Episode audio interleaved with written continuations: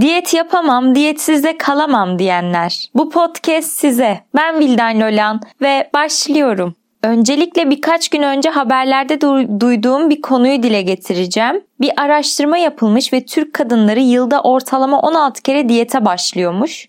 Yani diyete başlama konusundaki başarımız gözlerimi yaşarttı gerçekten. Peki en sağlıklı olmayı biz istediğimiz için mi ortalama 16 kere diyete başlıyoruz ve bunların sonu bir türlü gelmiyor? Tabii ki hayır. Bunun 3 nedeni olabilir. Birincisi, doğru uzmandan alınan bir diyetin vardır fakat istikrarın yoktur. İkincisi, yanlış ve bilgisiz güya uzmancıklardan alınan bir diyetin vardır ama istikrarın yoktur. Üçüncüsü, istikrarın yoktur. Kendi çevremden gördüğüm kadarıyla genel itibariyle istikrar yok. Ama bu podcast'te asıl bahsedeceğim şey istikrar değil. Yanlış kişilerden alınan yanlış diyetler.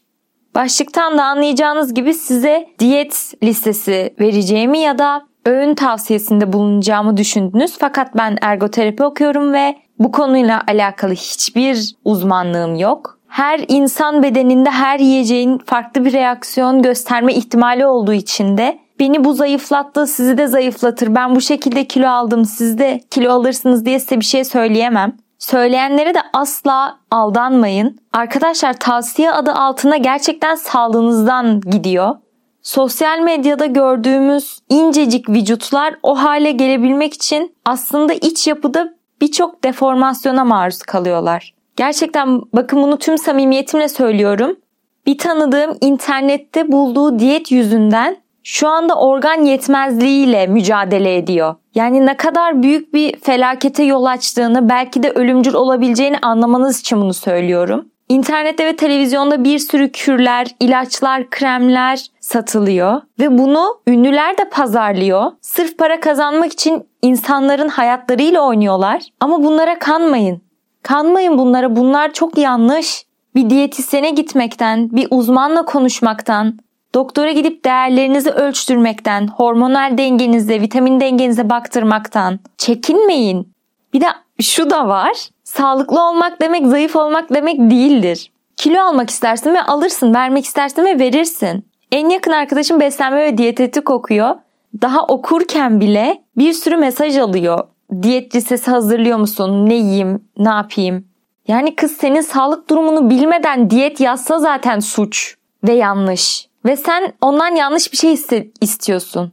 Yapmayınca da bu sefer burun kıvırıyorsun. Çok saçma. Aslında senin sağlığını senden daha çok düşünüyor. Abi, televizyonda bakıyorum. Artık yani güzellik uzmanı, estetik cerrahı çıkmış öğün diyet listesi hazırlıyor. Yani bunu hastaya özel ve yine beslenme uzmanı ile birlikte paslaşarak yapmanız gerekmiyor mu? Yani sırf doktor olduğu için her konuda uzman diyemeyiz. Buna da dikkat edin.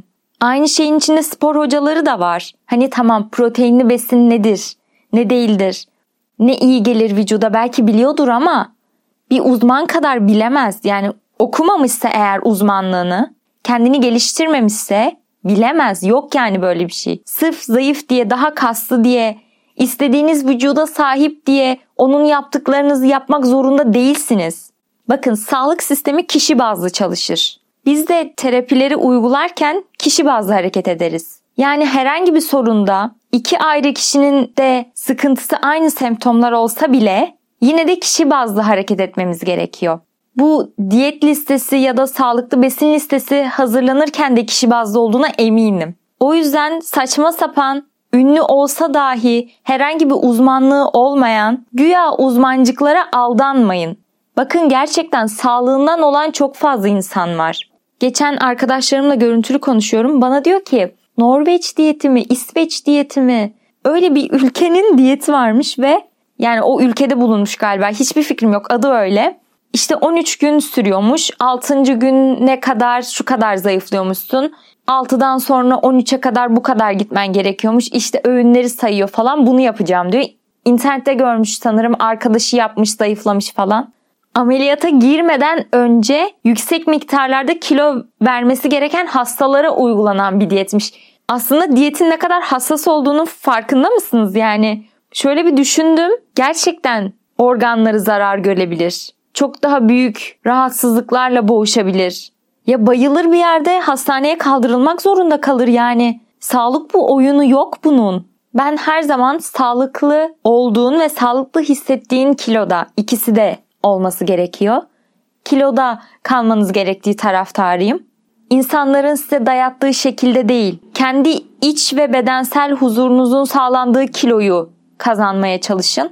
Sağlık gitti mi geriye gelmiyor. Gerçekten bir gidiyor tam gidiyor yani. Ve bir de sırf ilaç kullandığı için kilo olan arkadaşlarıma sesleniyorum. Gerçekten insanların ne dediğinin canı cehenneme. Artık bıktırdılar yani, ne giydikleriyle, nasıl göründükleriyle, saçının uzun oluşuyla, kısa oluşuyla, küpe takışıyla, takma işiyle, dövmesiyle, tesettürüyle uğraşmayın artık. Yani uğraşmasınlar.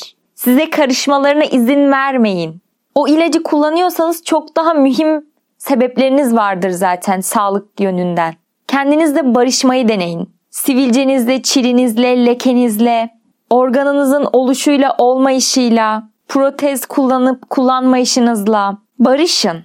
Yani size tavsiyem bu, çünkü bunu sağlamak çok zor biliyorum ama sağladığınız zaman gerçekten çok mutlu oluyorsunuz. Kendinizi çok daha iyi hissediyorsunuz, yaşamdan keyif alıyorsunuz, anı yaşamaya başlıyorsunuz. Bilmiyorum şu dakikaya kadar dinlediniz mi ama siz diyet yapmak için dinleyecektiniz belki bunu. Çok başka bir kapıya çıktı. Ama size tavsiyem kulaktan dolma, internetten okuma, uzmancıklardan alınmış diyetlere kulak asmamanız. Her şey kilo vermek ya da kilo almak da değil. Mesele çok daha derin. Sizi daha fazla sıkmayacağım. Bence dediklerime biraz kulak kabartın.